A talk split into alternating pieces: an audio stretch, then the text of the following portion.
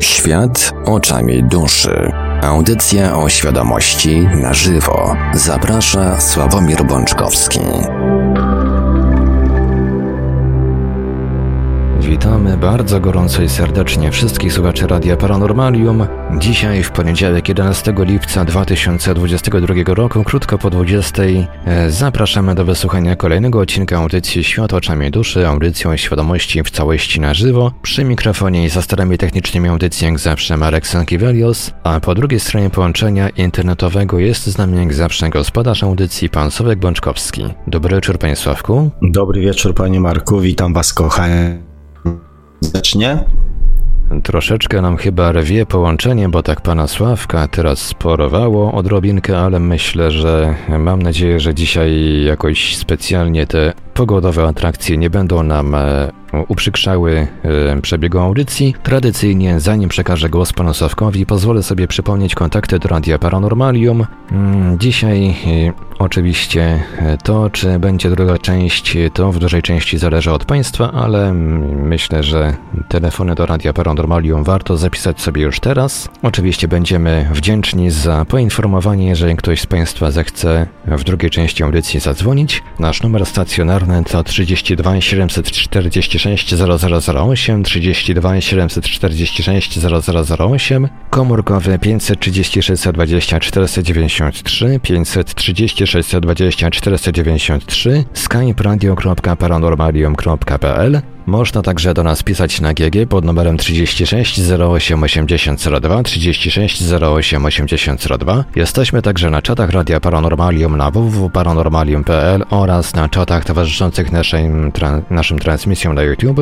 Jeżeli chodzi o Facebooka, to nie mam powodów ostatnio, żeby go polecać, ale jeżeli ktoś jeszcze nie dostał bana za jakieś tam głupoty, to zachęcam do zajrzenia na fanpage Radia Paranormalium i na fanpage pana Sławka Bączkowskiego oczywiście również do dołączenia do grupy Radio Paranormalium i udzielenia się. Można także nam wysyłać wiadomości na nasz adres e-mail radiomałpa-paranormalium.pl a tych z Państwa, którzy chcieliby czasem z kimś podyskutować, a stronią od mediów społecznościowych, zachęcamy do zarejestrowania się i udzielenia na forum Radia Paranormalium pod adresem forum.paranormalium.pl. A więc, Panie Sławku, oddaję Panu głos. Dziękuję panie Marku. Kochani, jeszcze raz witajcie bardzo, bardzo serdecznie. Ostatnio z racji pogody witaliśmy mm, Was bardzo gorąco. Dzisiaj e, w związku z, z, z, z typowym polskim latem e, powinienem Was przywitać nieco chłodniej, ale nie dajmy się zwieść pogodzie. Jeszcze będzie pięknie, jeszcze będzie słonecznie, więc e, nieustająco witam Was bardzo gorąco. E, dziękuję za komentarze, które się pojawiły pod ostatnią audycją, aczkolwiek um, um, może nie ma tam jakichś takich bardzo interesujących wątków do, do prześledzenia, ale za to mm, jest e, parę mm, fajnych e, komentarzy dziękujących za, za ostatnią audycję i ogólnie za to, co, co, co, co robię i co staram się, kochani, mm, jakoś tak w mniej bądź bardziej przystępny sposób Wam przekazać. E, cieszy mnie to niezmiernie, i, a jeszcze bardziej cieszą mnie takie mm, informacje, które dostaję e, od Was, mm, że rozumiecie, czy tam rozumiecie te kwestie, które poruszam w audycjach w taki sposób podobny do mojego. O tak czyli czuję się tak troszeczkę z wami, mm, oprócz tego wszystkiego, taki, taki, taki, taki bratni, taki połączony, taki, e, taki bliski przez to również. Mm, tutaj właśnie a propos mm, tych bezpośrednich kontaktów ze mną, jeden z naszych słuchaczy e, zapodał bardzo fajny temat audycji, i mm, wpadł, i cytuję, wpadł mi pomysł na kolejny temat na audycję z podświadomością, a mianowicie jaką rolę spełnia w budowaniu lub y, burzeniu relacji partnerskich w związku e, i y, kształtowaniu negatywnego lub pozytywnego obrazu rodziny u naszych dzieci. E, temat super świetny, I nawet tak napisałem, że może postaram się go dzisiaj e, wpleść jakoś w temat audycji, ale gdyby mi się to nie udało ze względów czasowych, to z chęcią poświęcę temu tematowi mm, może nawet kolejną, a, a na pewno jedną audycję, bo, bo uważam, że mm, zresztą, że mm, temat autowania czy budowania związków e, dotyczy 95% związków, a mm, temat e, budowania i kształtowania negatywnego lub pozytywnego e, obrazu rodziny dotyczy, myślę, 100%, 100% rodziców, więc nawet chociażby ze względu na dzieci, które są naszą nadzieją na przyszłość, warto ten temat mm, poruszyć. Więc zobaczymy, jeżeli się uda, to oczywiście z chęcią dzisiaj o tym porozmawiam z Wami. Natomiast gdyby się nie udało, e, to, to, to z pewnością wrócę do tego tematu. Mm, kochani, mm, jak zauważyliście od w zasadzie chciałem powiedzieć od kilku audycji, e, natomiast nie od kilku audycji, bo 160 audycji to nie jest kilka. Mm, to już nawet nie jest kilkadziesiąt, tylko za chwilę będzie kilkaset audycji i tematy, które poruszam są e, jakby naprzemiennie kręcą się wokół podświadomości na zmianę z tematem miłości do samego siebie tak jakoś się uparłem na, e, na te dwa tematy i cały czas wokół, wokół nich się kręcę. Mm. No i oczywiście niezmiennie, niezmiennie będę, niezmiennie będę w tym kierunku dążył. E, dzisiaj może nawet mm, powiem Wam, dlaczego, jak ja widzę na przykład miłością, a miłością do samego siebie. Natomiast mm, nie ukrywam, że mm, dzielę się z Wami jakimiś swoimi przemyśleniami, doświadczeniami na ten temat. A dzisiaj postanowiłem zajrzeć i poszukać, poszperać, e, co na temat podświadomości mówi nauka. Ponieważ ja wiem, że to jak słowa Mm, wypowiada Sławomir Bączkowski, czyli Sławomir Bączkowski, no to wypowiada słowa Sławomir Bączkowski. Natomiast jeżeli tenże Sławomir Bączkowski powoła się na słowa, nie wiem, Einsteina, Kopernika albo jakiegoś innego, zupełnie nieznanego nikomu mm, badacza, naukowca, to już wtedy dla ludzkiej podświadomości nie mówi tego Sławomir Bączkowski, tylko mówi Einstein e, albo Kopernik.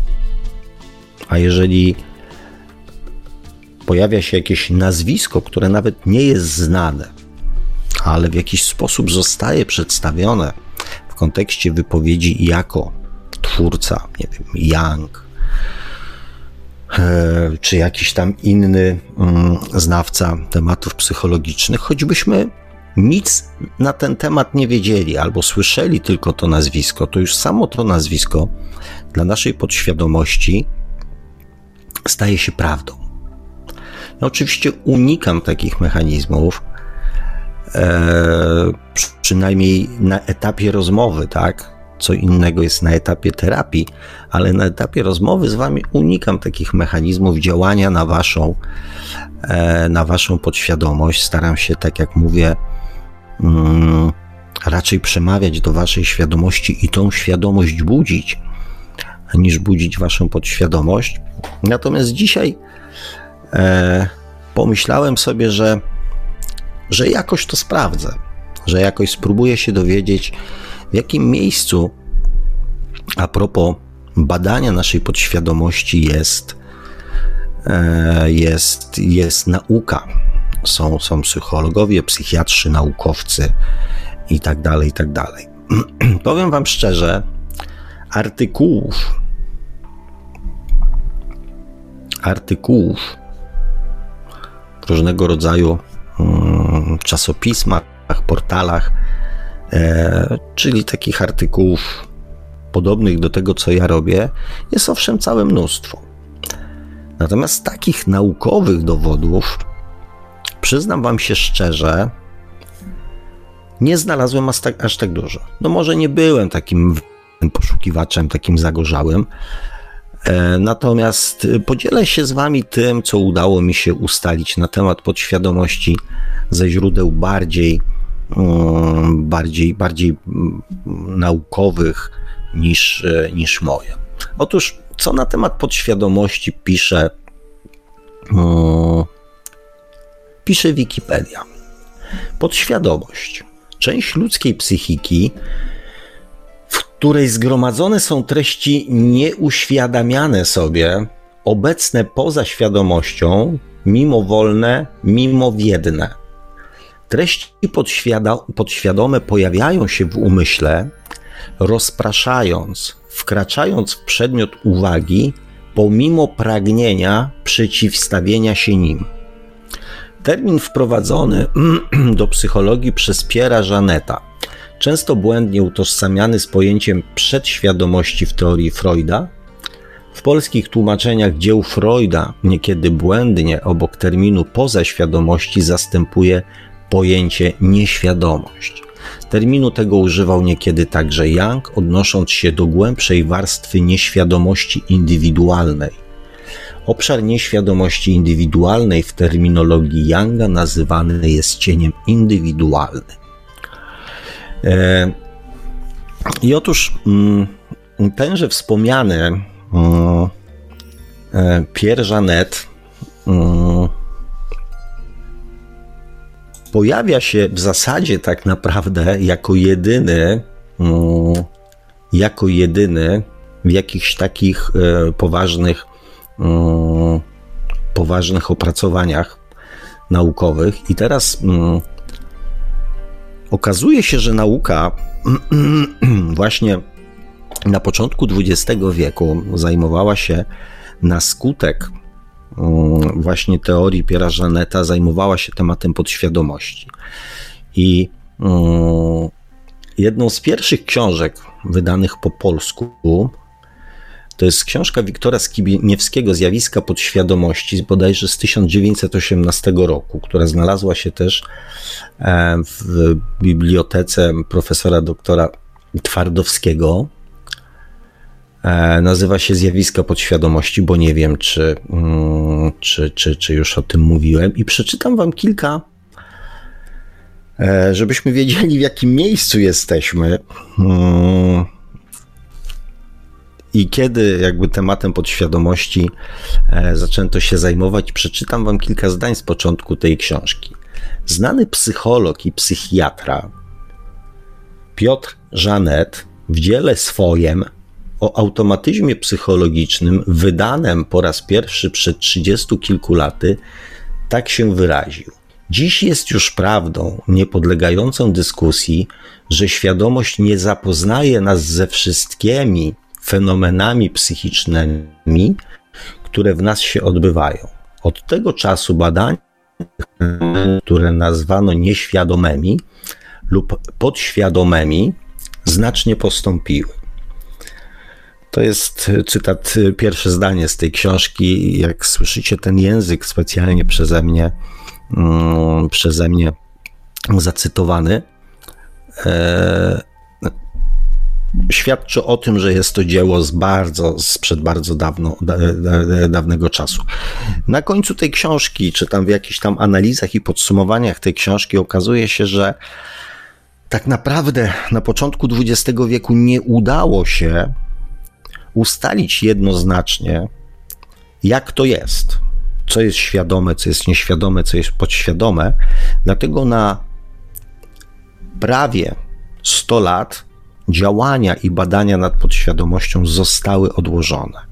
Dopiero w latach 80. poprzedniego stulecia zaczęto z powrotem zjawisko podświadomości badać. I do, do, do, doszło, że tak powiem, naukowcy doszli do wniosków, które zostały, że tak powiem, nazwane w cytowanej przeze mnie przed chwilą Wikipedii.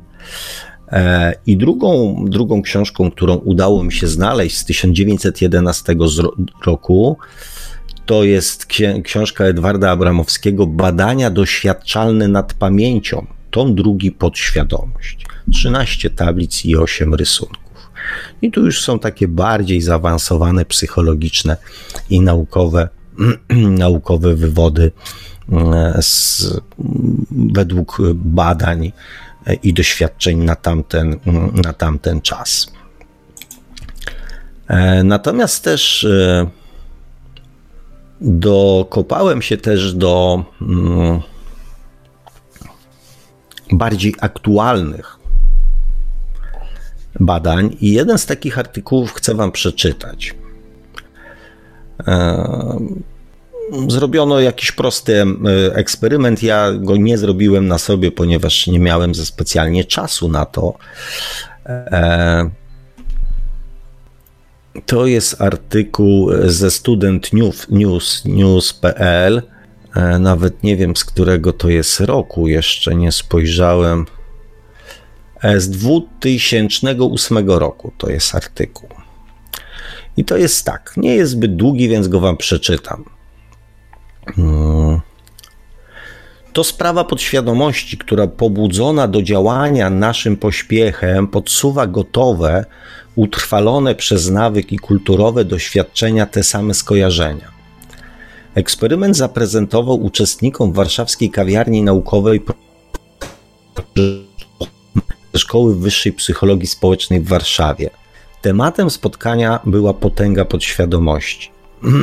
Zostaliśmy obdarzeni wspaniałym umysłem. Rewolucja Uniwersytetu Stanford, Polak z pochodzenia, wyjechał do Stanów Zjednoczonych w wieku 17 lat. Psycholog Daniel Kahneman z Princeton wraz i, i zarazem laureat Nagrody Nobla z Ekonomii, neurobiolodzy Joseph Ledoux z Uniwersytetu w Nowym Jorku i Antonio Damasio z Salk Institute. Ich badania, w których zaczęliśmy korzystać stopniowo z komputerów i skanerów umożliwiających pracę mózgu, pozwoliły ustalić, że mózg pracuje, e, że mózg reaguje na pewne sytuacje bez udziału świadomości. Najpierw działa, a potem zadaje pytania. Na przykład w jednym z takich badań chciano ustalić, czy osoby poddane eksperymentom nie są rzeczywiście za takie się podawały rasistami. Dokładne pomiary czasu reakcji, jaki upływał pomiędzy na przykład zdjęciem z czarnym lub białym architektem i akceptacją jego osoby poprzez naciśnięcie stosownego klawisza w komputerze, podobnych pytań i reakcji zadano setki. Wykazało, że spora liczba zdeklarowanych antyrasistów wykazała systematyczne, ułamkowo-sekundowe wahania przy naciskaniu klawiszy. Nie lubię go. Wiadomą reakcją nacisnę tamten drugi klawisz, bo nie jestem przecież rasistą.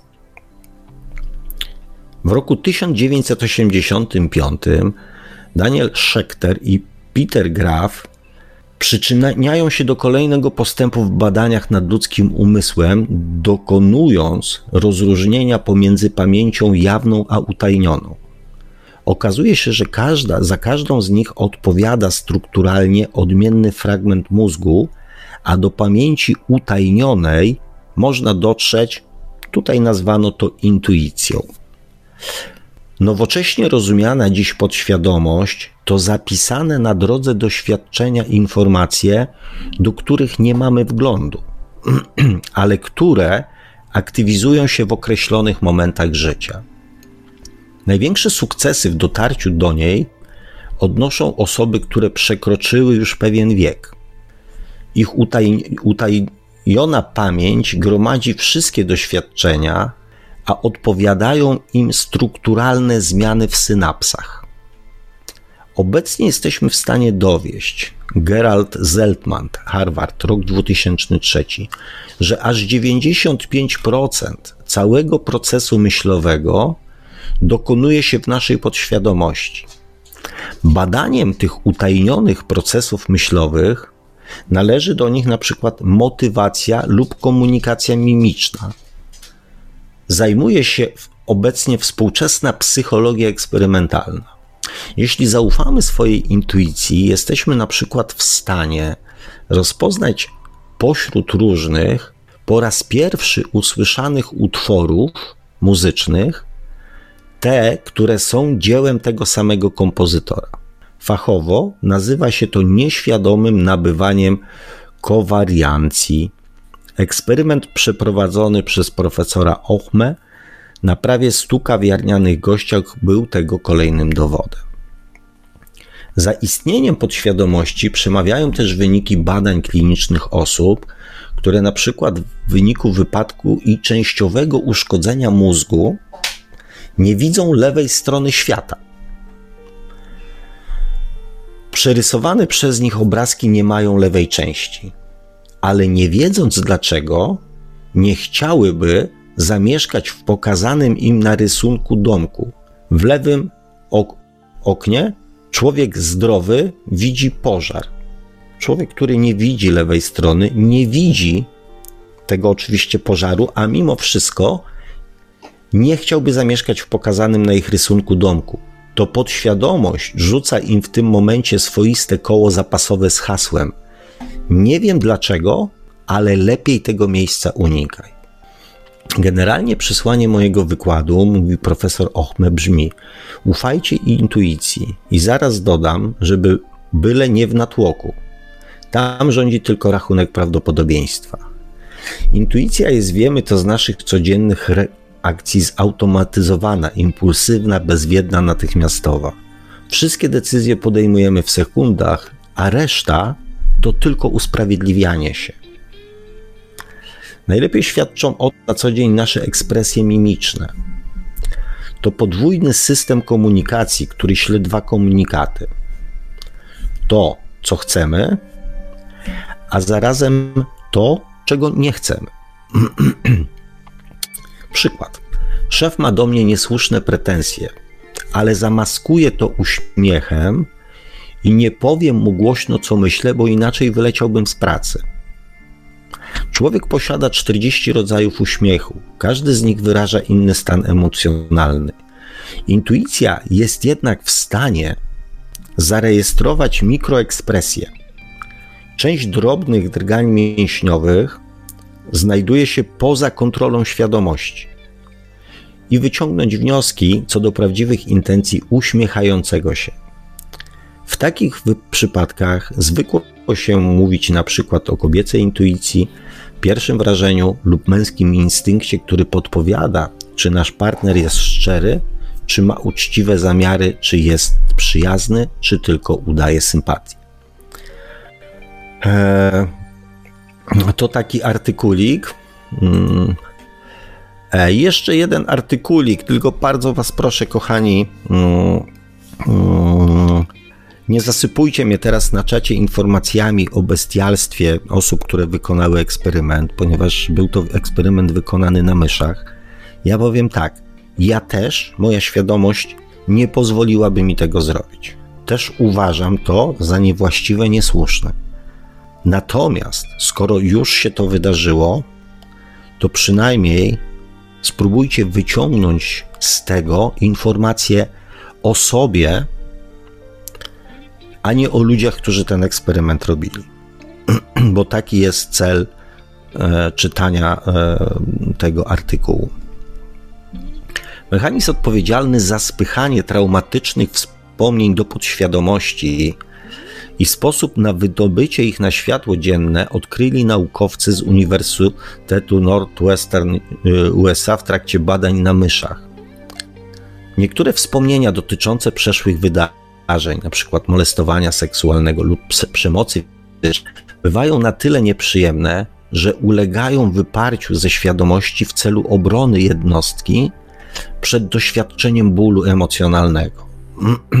Niestety prowadzi to później do powstawania różnego rodzaju problemów na tle psychicznym, między innymi zaburzeń lękowych, depresji lub zespołu stresu pourazowego, których wyleczenie wymaga uzyskania ponownego dostępu do stłumionych zasobów pamięci. Uważa się, że w procesie formowania się utajnionych wspomnień bierze udział mechanizm zwany uczeniem się uzależnionym od stanu emocjonalnego, który sprawia, iż określone wspomnienie jest najłatwiejsze do przywołania wtedy, gdy jednostka znajduje się w takim stanie emocjonalnym, co w momencie jego tworzenia. Czyli ogólnie rzecz biorąc, podobne sytuacje, odwracając jakby to już ode mnie, odwracając ten mechanizm, podobne sytuacje tworzą podobne mm, reakcje. Teraz naukowcy z uniwersytetu w badaniach na myszach wykazali, iż uczenie się uzależnione od stanu emocjonalnego i powstawanie podświadomych opartych na lęku wspomnień odpowiadają pozasynaptyczne receptory GABA i potwierdzili, że powtórne uzyskanie dostępu do traumatycznych wspomnień jest możliwe po wprowadzeniu jednostki w podobny stan emocjonalny.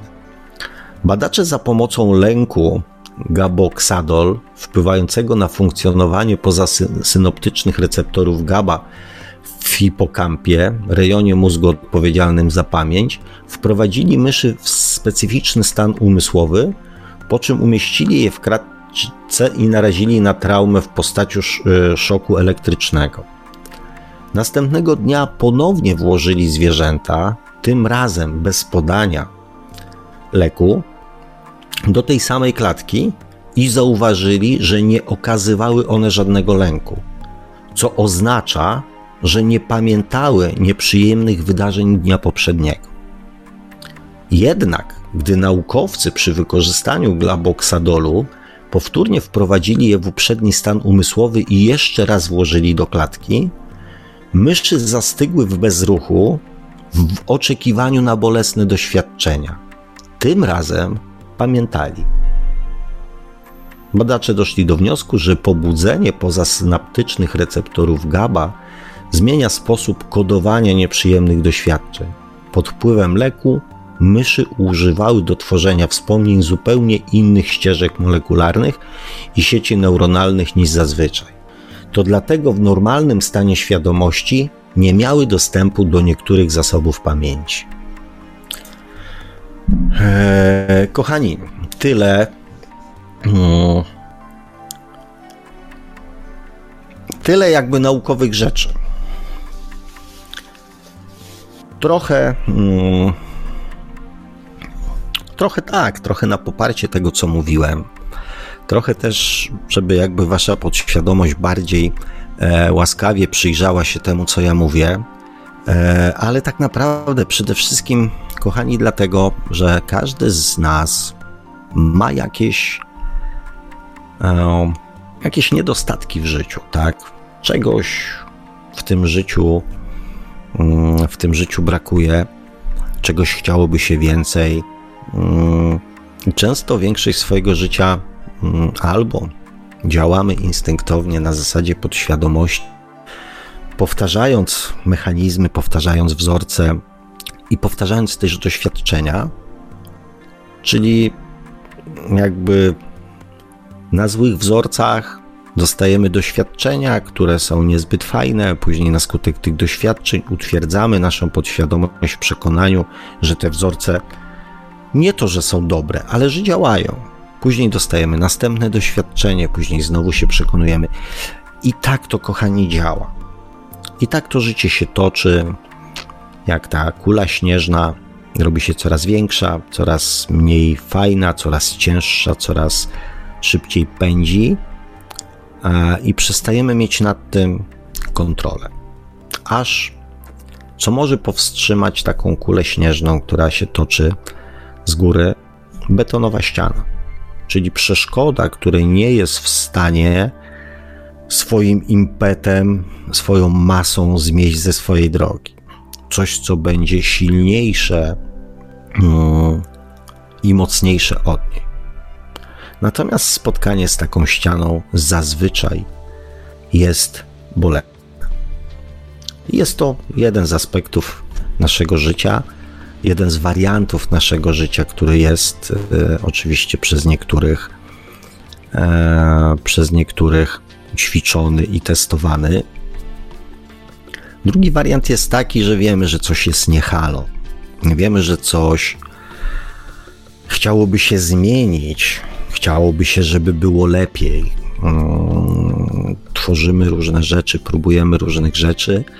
E, skutek tego jest e, taki, jaki jest. Sami o tym najlepiej wiecie.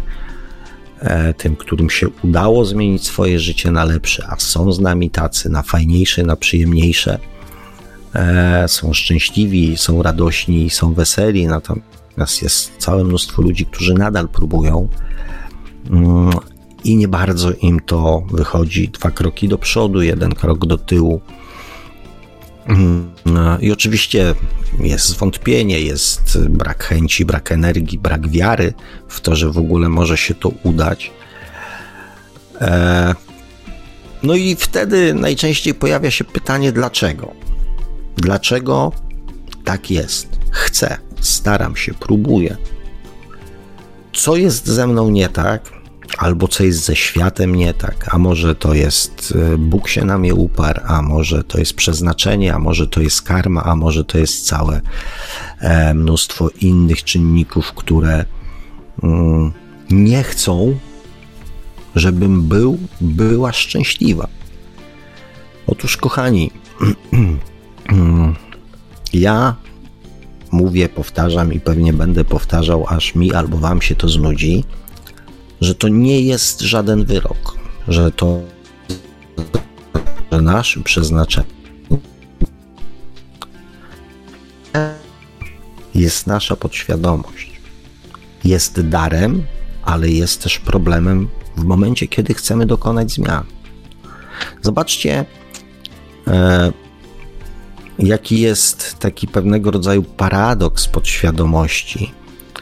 Ludzie, którzy Mm, doświadczyli w swoim życiu, w swoim dzieciństwie, w swojej młodości rzeczy złych, rzeczy nieprzyjemnych, jak na przykład wojna, pokolenie naszych dziadków, najczęściej przemoc, bicie, alkohol, molestowanie, wyzysk, krzywdzenie, szantaż emocjonalny podcinanie skrzydeł mm, i cała masa rzeczy, które ludzi spotkała w życiu, i to nie są odosobnione przypadki, bo, bo wiemy, jak jest.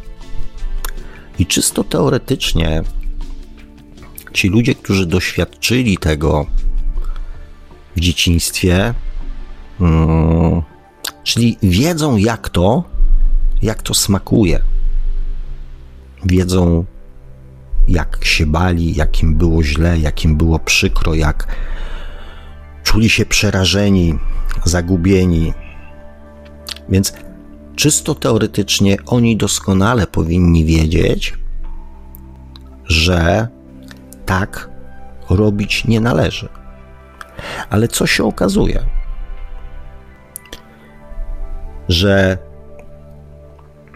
jak wynika również z badań naukowych, traumy zempchnięte do nieświadomości, do podświadomości są o ułamek sekundy szybsze od naszej świadomości. Czyli najpierw pojawia się grymas twarzy, a dopiero za chwilę świadoma myśl, że mogę bądź nie mogę tego zrobić. Oczywiście jeżeli jesteśmy ludźmi chociaż trochę świadomymi. Jak wykazały badania naukowe, 95% naszych reakcji wynika z naszej podświadomości. I czysto teoretycznie człowiek doświadczony powinien doskonale wiedzieć, że pewnych rzeczy robić nie można, ponieważ wiemy dokładnie, jak one smakują, jaki gorzki smak mają te doświadczenia, przez które my przeszliśmy. Ale podświadomość o ułamek sekundy jest szybsza od naszej świadomości. Popatrzcie, Ja nie. Ale żyją jeszcze ludzie na świecie, którzy przeżyli II wojnę światową. Bez względu na to, po której stronie barykady by nie byli, to dla wszystkich, dla wszystkich, czy najeźdźców, czy okupantów, czy obrońców, czy wyzwolicieli, żołnierzy, którzy widzieli śmierć, którzy bali się śmierci, ludzi cywilnych, którzy bali się śmierci. Dla wszystkich było to traumatyczne przeżycie. I oni powiedzieli: Nigdy więcej wojny. Nigdy więcej. Nigdy więcej niech na ziemi nie pojawi się to uczucie, ten strach, to przerażenie, to cierpienie. Nigdy więcej. Przekazywali i przekazują to dalej swoim dzieciom, moim rodzicom. Moi rodzice przekazali to mi, moi dziadkowie przekazali to mi. I przekazali to też innym ludziom. Dziesiątki milionów ludzi uczestniczących, setki milionów ludzi uczestniczących w wojnie. I wszyscy doskonale wiemy, wojna to jest jedno z największych, to jest największe zło, jakie może zaistnieć na świecie, ponieważ cierpią na tym wszyscy. Mniej bądź bardziej bezpośrednio, ale cierpią na tym wszyscy. I co się dzieje? Nic. Podświadomość ludzi nadal jest szybsza od ich świadomości. Jak padło w tym artykule, najpierw jest reakcja, a później jest myślenie. I to myślenie wygląda różnie, bo to myślenie, tak jak padło w tym artykule, może polegać na tłumaczeniu się. Najpierw coś zrobiłem podświadomie, a później dopiero dorabiam do tego ideologię. Dlaczego, kochani, o tym mówię? Oczywiście dlatego, że większość rzeczy, większość sytuacji, które tak naprawdę ogranicza nasze dążenie do szczęścia, nasze dążenie do radości, nasze dążenie do miłości, jest w nas, ale jest schowane, jest ukryte. Nasz umysł przez w takie zakamarki, żebyśmy nie musieli cierpieć, żebyśmy nie przeżywali codziennie tego cierpienia emocjonalnego.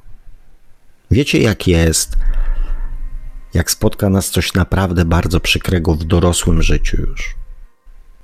Mówi się, czas leczy rany. Cały czas powraca do nas to cierpienie jako stan emocjonalny po zdradzie, po Mm, wykorzystaniu, po oszustwie, po kłamstwie, które spotkało nas e, ze strony kogoś bliskiego. Przykrość jakaś taka bardzo poważna, to cały czas do nas wraca i wymaga od nas tego, żeby się tym zająć. Jeżeli pozwalamy czasowi uleczyć rany, to czas spycha to w tą część naszego umysłu, gdzie przestajemy mieć do tego dostęp, gdzie staje się to ukryte, utajnione, ale jednocześnie staje się pewną prawdą dla nas i wzorcem na temat świata, na temat naszego życia, na temat poczucia bycia oszukanym, bycia wykorzystanym. I to, jak potwierdza to nauka, wróci do nas wróci do nas, ponieważ to cały czas w nas jest. Wróci do nas przy następnym, kolejnym doświadczeniu. Wróci po to, abyśmy mogli coś z tym zrobić, abyśmy ten wzorzec cierpienia mogli ze swojej tej nieświadomości i podświadomości usunąć, abyśmy mogli go stransformować, abyśmy mogli go uzdrowić. Bo on tam będzie cały czas siedział. I to wszystko, kochani, w nas jest. Jeżeli nie lubię tego słowa, nie przepracowaliśmy tego. Ja nazywam nie transformowaliśmy tego w tym momencie, kiedy to było na wierzchu. To to w nas jest, tylko schowane. My, dorośli. Ale co było z naszymi dziećmi? Co było z nami, jak byliśmy dziećmi?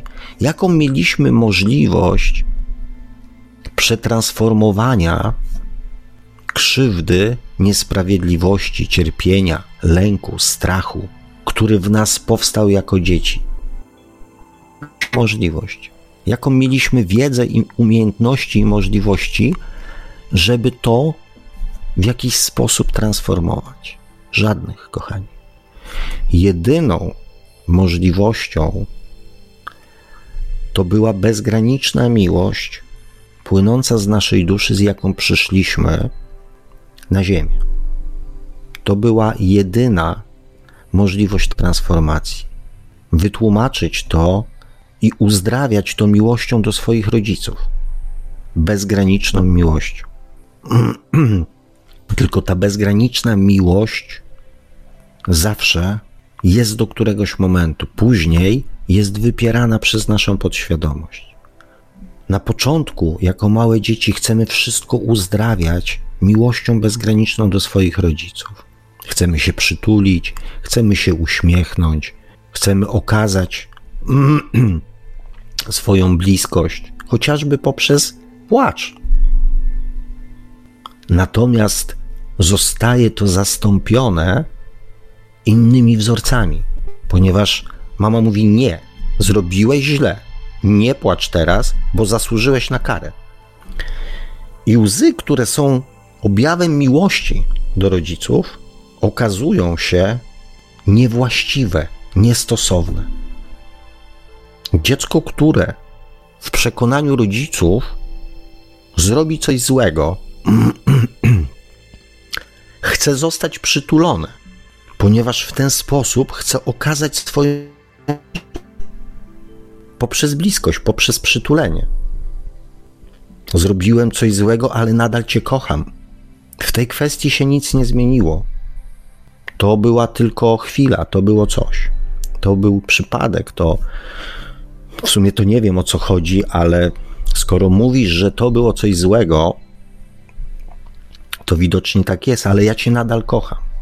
I w tym momencie dostaję od in, informację od rodziców: nie, nie przytulę cię. Usiądź i przemyśl to. Nie, nie wezmę cię na kolana. Nie, nie będzie nagrody. I okazuje się, że to jedyne dostępne dla małego dziecka narzędzie transformacji się nie sprawdza, nie działa. I zostaje zastąpione czymś innym. Natomiast nadal pozostaje w dziecku żal, niezrozumienie, cierpienie, już teraz nawet podwójne cierpienie, ponieważ nie udało się tego transformować. I zostaje to zepchnięte przez dziecko, tak jak przez nas, na skutek cierpienia, osoby dorosłe, na skutek cierpienia. Myślimy, cierpimy, roz, rozmyślamy, rozważamy, aż w końcu czas leczy rany i spychamy to w naszą nieświadomość, w naszą podświadomość, w, w sektory naszego umysłu, do których nie mamy dostępu. I dziecko robi to samo. Bardzo podobny mechanizm, chociaż my, jako dorośli ludzie, mamy już świadomość. Możemy już zrozumieć, dlaczego do pewnych rzeczy doszło. Dziecko nie. Dziecko nie ma takiej świadomości, nie rozumie tego całego mechanizmu. I systematycznie kolejne rzeczy nieprzetransformowane spycha do swojej podświadomości. I później, kochani, powstaje bagaż rzeczy, które w nas tkwią, które nas zżerają od środka, które, o których nie mamy już zielonego pojęcia. 95% naszych reakcji jest podświadomych. Mówiłem o tym, teraz jakby znalazłem potwierdzenie tego również w jakichś tam naukowych źródłach.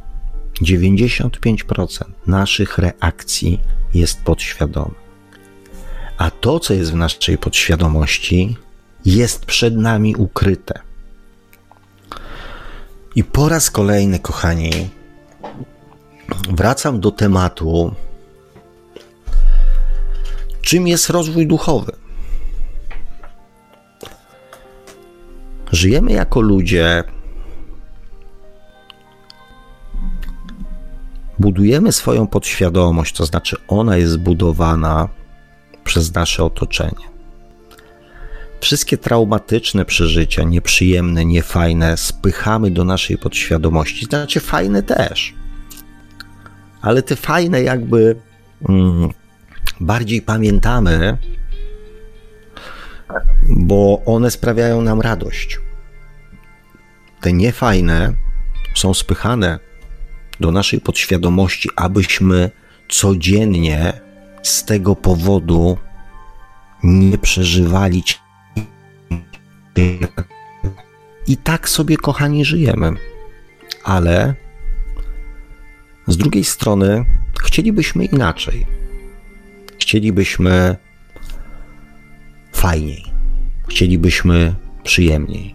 A na pewno chcielibyśmy uniknąć tych nieprzyjemnych doświadczeń. Oczywiście my nie wiemy, dlaczego w naszym życiu pojawiają się nieprzyjemne doświadczenia. My nie pamiętamy, że to jest naturalna konsekwencja tego, co jest w naszej podświadomości, bo nie mamy do tego dostępu. Nasze życie jest w naszej głowie, tak jak mówiłem w ostatniej audycji, jest zapisane w naszej głowie. Tylko my nie mamy do tego dostępu. Słyszałem często w rozmowach, dlaczego my mm, nie mamy dostępu do naszych poprzednich wcieleń. Dlaczego my nie pamiętamy, że to jakaś złośliwość wszechświata, źródła Boga, że zabrał nam możliwość wglądu w nasze poprzednie wcielenie. Oczywiście, po pierwsze, nie zabrał, bo mamy możliwość. Natomiast, kochani, właśnie między innymi z tego samego powodu, z którego nasz mózg, nasz umysł, traumatyczne przeżycia spycha do podświadomości. Żebyśmy każdego dnia nie musieli z tego powodu po raz kolejny cierpieć. Nie pamiętamy cierpień z tego wcielenia, więc chcielibyśmy pamiętać nasze cierpienia z poprzednich wcieleń? Czy bylibyśmy w stanie to dźwignąć? Czy bylibyśmy w stanie funkcjonować? Czy bylibyśmy w stanie w jakikolwiek sposób uwierzyć w to, że jesteśmy dobrymi ludźmi, wiedząc, ile cierpienia spotkało nas i ile cierpienia wyrządziliśmy innym ludziom? Prowadzimy normalne życia. Pracujemy, mamy rodziny, dzieci, niektórzy wnuki. Mamy przyjaciół, mamy grono ludzi, którzy nas nie lubią. Mamy szefów, mamy kolegów, koleżanki z pracy, mamy znajomych, z którymi wyjeżdżamy na wakacje. Prowadzimy mm, bardzo fajne życie. Nawet jak nie wyjeżdżamy na urlop dwa razy do roku, to wyjeżdżamy raz w roku. Zmieniliśmy mieszkanie, zmieniliśmy samochód, nie wiem, wysłaliśmy dzieci do fajnej szkoły. Może pobudowaliśmy dom, może mamy firmę, może zrobiliśmy jakąś mniejszą bądź większą karierę. Zrobiliśmy całe mnóstwo, które czysto teoretycznie, gdybyśmy położyli na szali, powinny wskazywać, że jesteśmy fajnymi ludźmi, dobrymi, wartościowymi ludźmi. Nasze uczynki i nasze działania świadczą o tym, że jesteśmy dobrymi fachowcami, dobrymi mężami, dobrymi żonami, dobrymi matkami, ojcami, przyjaciółmi, kolegami, współpracownikami. Dobrymi. nie musimy być wybitni, nie musimy być najlepsi. Wystarcza, że jesteśmy dobrzy. Bycie dobrym wystarcza. A jednak z jakiegoś powodu wewnętrznie te wszystkie traumy, te wszystkie nieszczęścia, te wszystkie niepowodzenia, te wszystkie słowa, które usłyszeliśmy na swój temat przez całe swoje życie, mówią, że wcale takimi ludźmi się nie czujemy. Codziennie uśmiecha się do nas pani w sklepie, codziennie uśmiechają się do nas ludzie na ulicy, codziennie uśmiechają się do nas nasi pracownicy, współpracownicy, koledzy. Ktoś wyśle SMS-a, ktoś wrzuci coś na Messengerka, ktoś zadzwoni, czymś się pochwalić, czymś się podzielić. Prowadzimy fajne życie, normalne, dobre. Codziennie mamy mnóstwo dowodów na to. A jednak wewnętrznie wcale tak się nie czujemy. To wszystko, co jest zgromadzone w naszej podświadomości, skutecznie niweluje wszystkie dobre uczynki, które codziennie robimy. Dlatego, kochani, powtarzam, rozwój duchowy to nie poznawanie i penetrowanie wymiarów i wszechświata. Rozwój duchowy to wprowadzanie świata duchowego do swojego codziennego życia. Do swojego codziennego życia. Nie my mamy wejść w świat duchowy, nie mamy opuszczać ciała w obę i być w świecie duchowym. Mamy świat duchowy wprowadzać do naszego życia. Wiedza duchowa jest nam bardzo potrzebna. Wiedza o, o tym, czym jest empatia, o tym, czym jest miłość, czym jest miłość do samego siebie, czym jest miłość bezwarunkowa, czym jest prawda, szacunek, sprawiedliwość, uczciwość, dobro. Tak. Po to jest nam potrzebna wiedza duchowa, ponieważ na Ziemi tychże wzorców nie znajdziemy. Tak, żeby były skumulowane w jedno i wprowadzone do naszej podświadomości. Nie spotkamy. Po to jest nam potrzebny świat duchowy, abyśmy z tymi wzorcami się zapoznali. Bo owszem, w domach uczono nas szacunku. Tylko, że to był taki szacunek, wiecie, w każdym domu.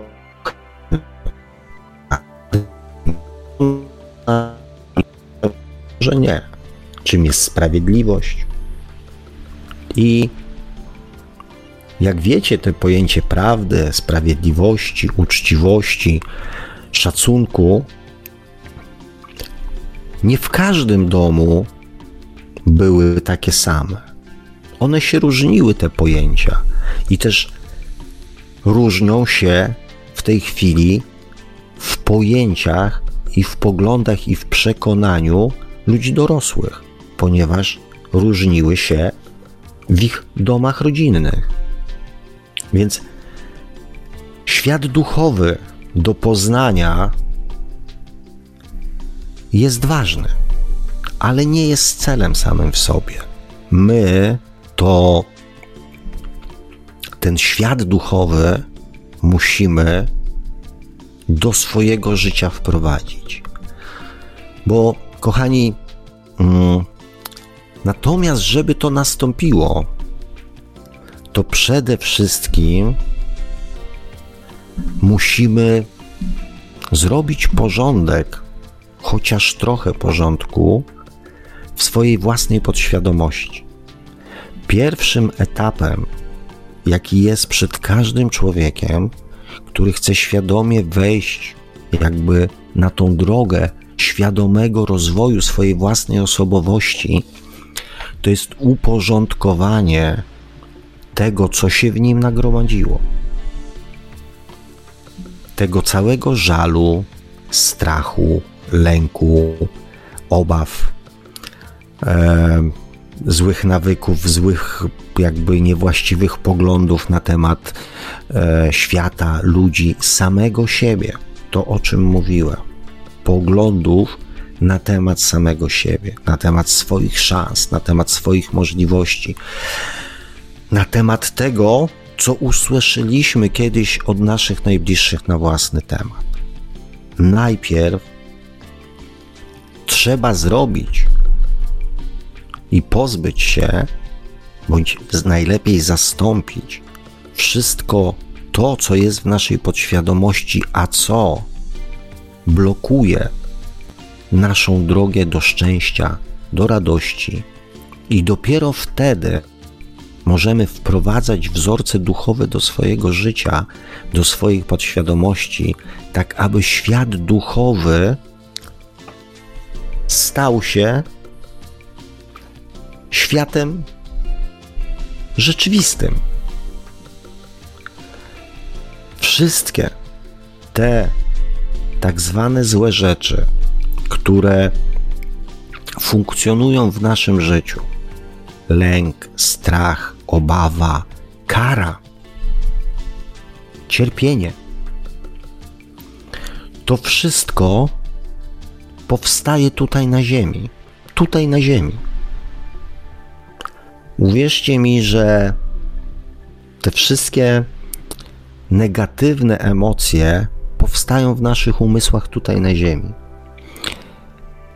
Nawet najgorszy zbrodniarz w świecie duchowym nie odczuje strachu. Strachu przed karą. Jedyne co, zresztą kochani zbrodniarz. Bardzo taki patetyczny, taki wybitny przykład zbrodniarz, tak? Natomiast każdy z nas po swojej śmierci uzmysłowi, ile zbrodni emocjonalnych dokonał na sobie i na innych ludziach w przeciągu swojego życia. Zbrodni emocjonalnych. Nie mówię o zbrodniach fizycznych, bo w przykładzie był zbrodniarz. Każdy z nas to zrozumie i ten właśnie mój zbrodniarz z mojego przykładu, nawet on, umierając, nie będzie bał się kary, ponieważ pojęcie kary i obawa przed karą umrze razem z jego i naszymi umysłami, naszymi mózgami. Jedyne co on i my poczujemy, to smutek z powodu rzeczy, czynów, które przez swoje życie uczyniliśmy. Świat duchowy Dlatego zachęca nas do wprowadzania wzorców miłości i prawdy do swojego codziennego życia, do zmiany swojej podświadomości, do usuwania z niej strachu przed karą i potrzebą nagradzania, strachu przed niepowodzeniem, strachu przed oceną innych przez innych. Nasze pierwsze lata życia były ciągłą, ciągłym poddawaniem się ocenie innych ludzi, ocenianiem naszych szans, naszych umiejętności, naszych możliwości. Pierwsze lata naszego życia. I strach przed oceną przez innych ludzi jest jednym z największych lęków, jakie w nas, nas tkwią.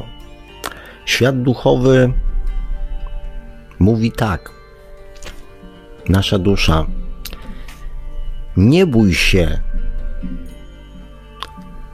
oceny Twojego postępowania przez innych. Przed Tobą jest trudniejsze zadanie. Będziesz musiał ocenić sam swoje postępowanie. Nie inni cię będą oceniać.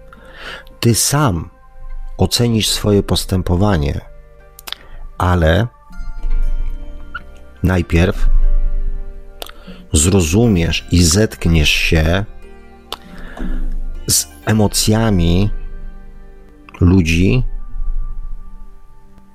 którym wyrządziłeś krzywdę. I to dopiero cię zaboli. Jeżeli teraz boli cię to, co inni mówią na twój temat, jeżeli boisz się tego, co inni mogą powiedzieć na twój temat, to naprawdę zaboli cię to, co sam o sobie pomyślisz w momencie, kiedy zrozumiesz emocje ludzi, z którymi żyłeś tutaj na Ziemi. Kochani, tak naprawdę, tak naprawdę, to powtarzam to od dawna, jest. Jeżeli chcemy zmieniać nasze życie i w jakiś sposób świat duchowy jest nam bliski, wzorce świata duchowego, jakieś zasady, które tam usłyszeliśmy, że tam panują. W sumie najbardziej z tego co wiem, to nas kręci ta miłość. Miłość, radość, szczęście, powodzenie, zdrowie, że hmm, tak najwięcej takich obietnic, takich zachęt które na nas działają, to są właśnie te, ta wizja bycia szczęśliwym, wizja kochania i bycia kochanym, bycia zdrowym, a przede wszystkim wizja pozbycia się problemów z życia. Więc jeżeli chcecie, aby tak faktycznie się stało, aby te idee, te dobrocie, które usłyszeliście, wyczytaliście i dowiedzieliście się, że świat duchowy, czyli rozwój duchowy, może Wam zaoferować, dać, może niektórzy mówili, że nawet zagwarantować, że tak na pewno będzie, to nie czekajcie, bo tak będzie spokój, miłość, radość, szczęście będzie. Po naszej śmierci. Wtedy, kiedy nasza dusza pozbędzie się ciała fizycznego.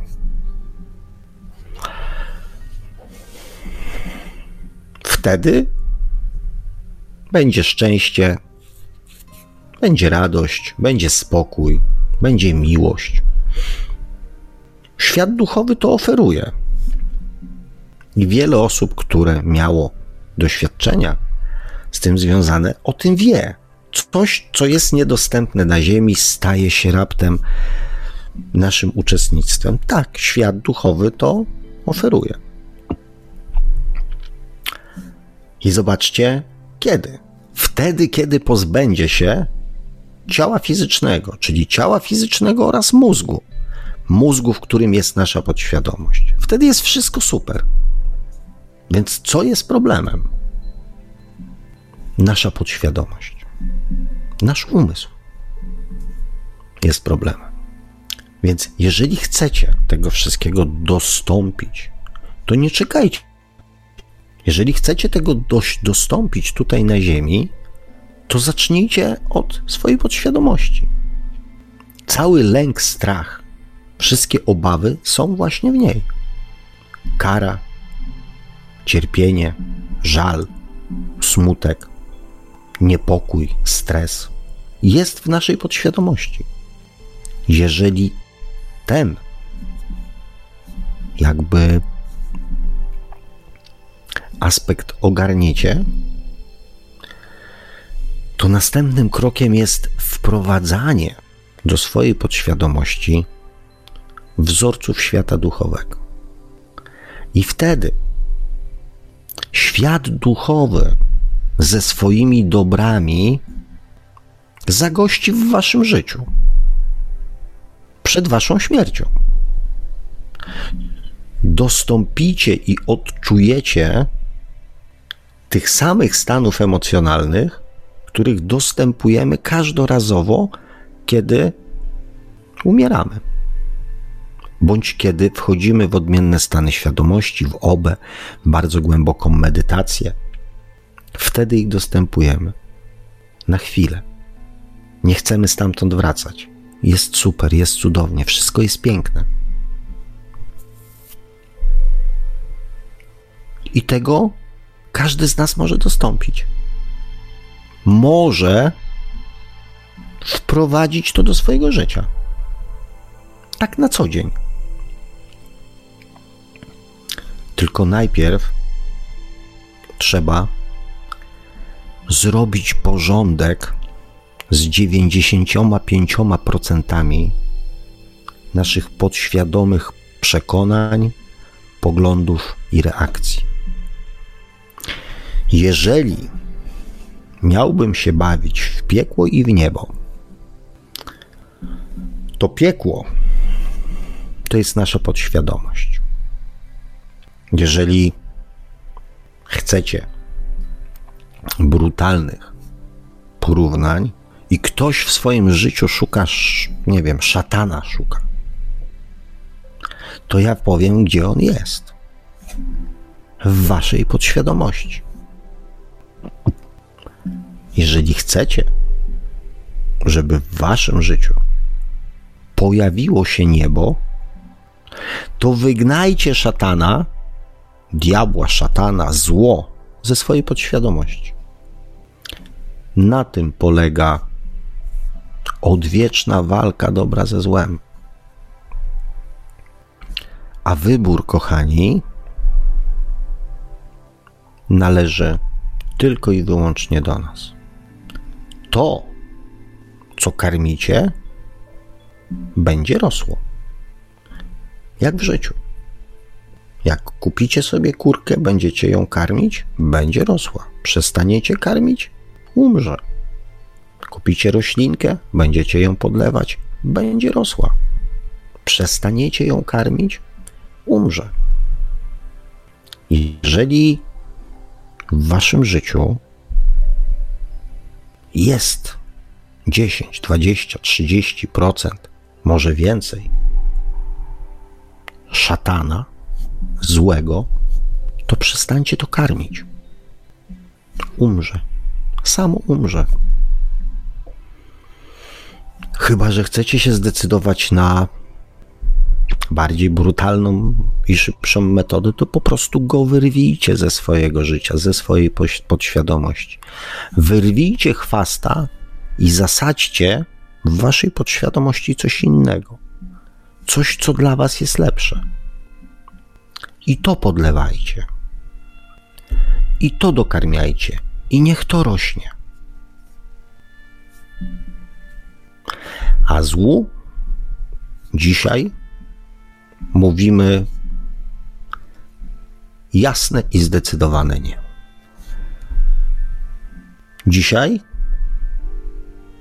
zapalamy zielone światło dla miłości, radości, szczęściu, uczciwości, dobru, sprawiedliwości, szacunkowi, empatii, współczuciu, miłości bezwarunkowej. Wszystkim tym darom, wszystkim tym dobrom, które nas tak kręcą w świecie duchowym i których tak naprawdę nasze serce i nasza dusza intuicyjnie potrzebuje i, i chce do nich dążyć. I tego dążenia, tej wytrwałości, tej odwagi i siły w wyrywaniu chwastów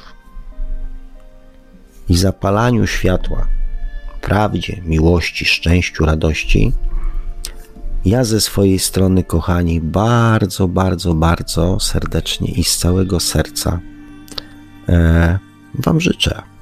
A ponieważ oprócz tego, że pojawiło się kilka osób, które bardzo się cieszą, Agnieszka Choszowska e, pojawiła się mm, pierwszy raz na żywo, Serenadas, e, Marcin Chmielewski, no i oczywiście starzy, starzy nasi słuchacie, pani Beatka, Alama, Radio Paranormalium, Joanna Sikora pierwszy raz chyba widzę, zeszizowany, Sabinka, Quintinio, kilka osób pojawiło się, e, oczywiście ze starych. E, Robert Przytuła się też nowy nick pojawił. Także, e, kochani, mm, z moimi serdecznymi życzeniami, jak zawsze płynącymi z serca, zostawię Was oraz z piękną muzyką. E, także nie odchodźcie jeszcze od swoich smartfonów, e, tabletów e, czy tam laptopów, ponieważ pan Marek przygotował piękny kawałek. Dzisiaj, ponieważ nie zdążyłem go wcześniej wysłuchać, również ja z wielką przyjemnością wysłucham razem z wami. Także jeżeli nie było żadnych informacji na temat chęci zadzwonienia, panie Marku, coś ktoś się meldował? Nic Oho. do mnie niestety nie doszło, także chyba dzisiaj raczej będzie bez telefonów. No to w takim razie, kochani, jak zwykle z komentarzami, które jeszcze tam spłyną, zapoznam innymi audycjami. Przepraszam, że nie udało mi się wpleść tego wątku, e, na który tak pewnie niektórzy czekali, ale jakby coś odwlecę, to nie uciecę. Mamy nadzieję, mam nadzieję, że w przyszłym tygodniu temat, o który prosił nasz i nasz słuchacz, e, uda mi się poruszyć. E, no i cóż, Sabina pisze, oj panie Sławku, sięgnął pan tym razem wyżej, a może jeszcze nie.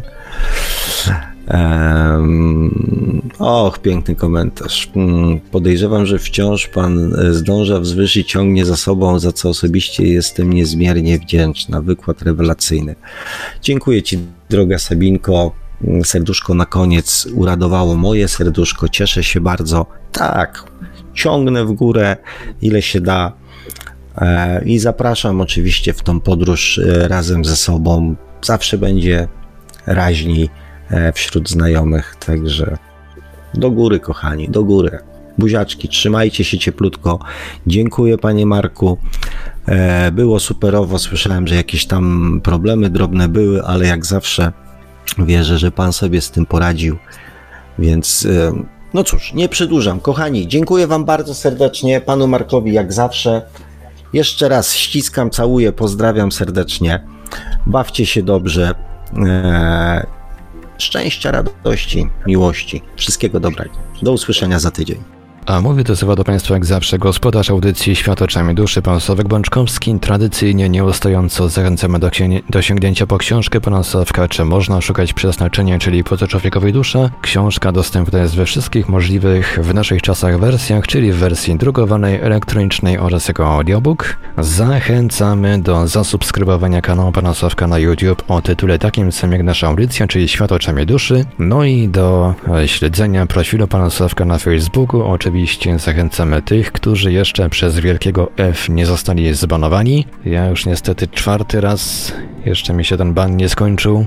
Także dziękujemy dzisiaj za uwagę, dobranoc i do usłyszenia ponownie oczywiście już za tydzień. Audycję jak zawsze strony technicznie obsługiwał Marek Sękiewelios, a kończymy audycję utworem z repertuaru, tym razem artysty, który podpisuje się jako Mozaik, utwór zatytułowany Icarus. Dobranoc i do usłyszenia ponownie, oczywiście już za tydzień w poniedziałek o 20 na żywo na antenie radia Paranormalium. Produkcja i realizacja Radio Paranormalium www.paranormalium.pl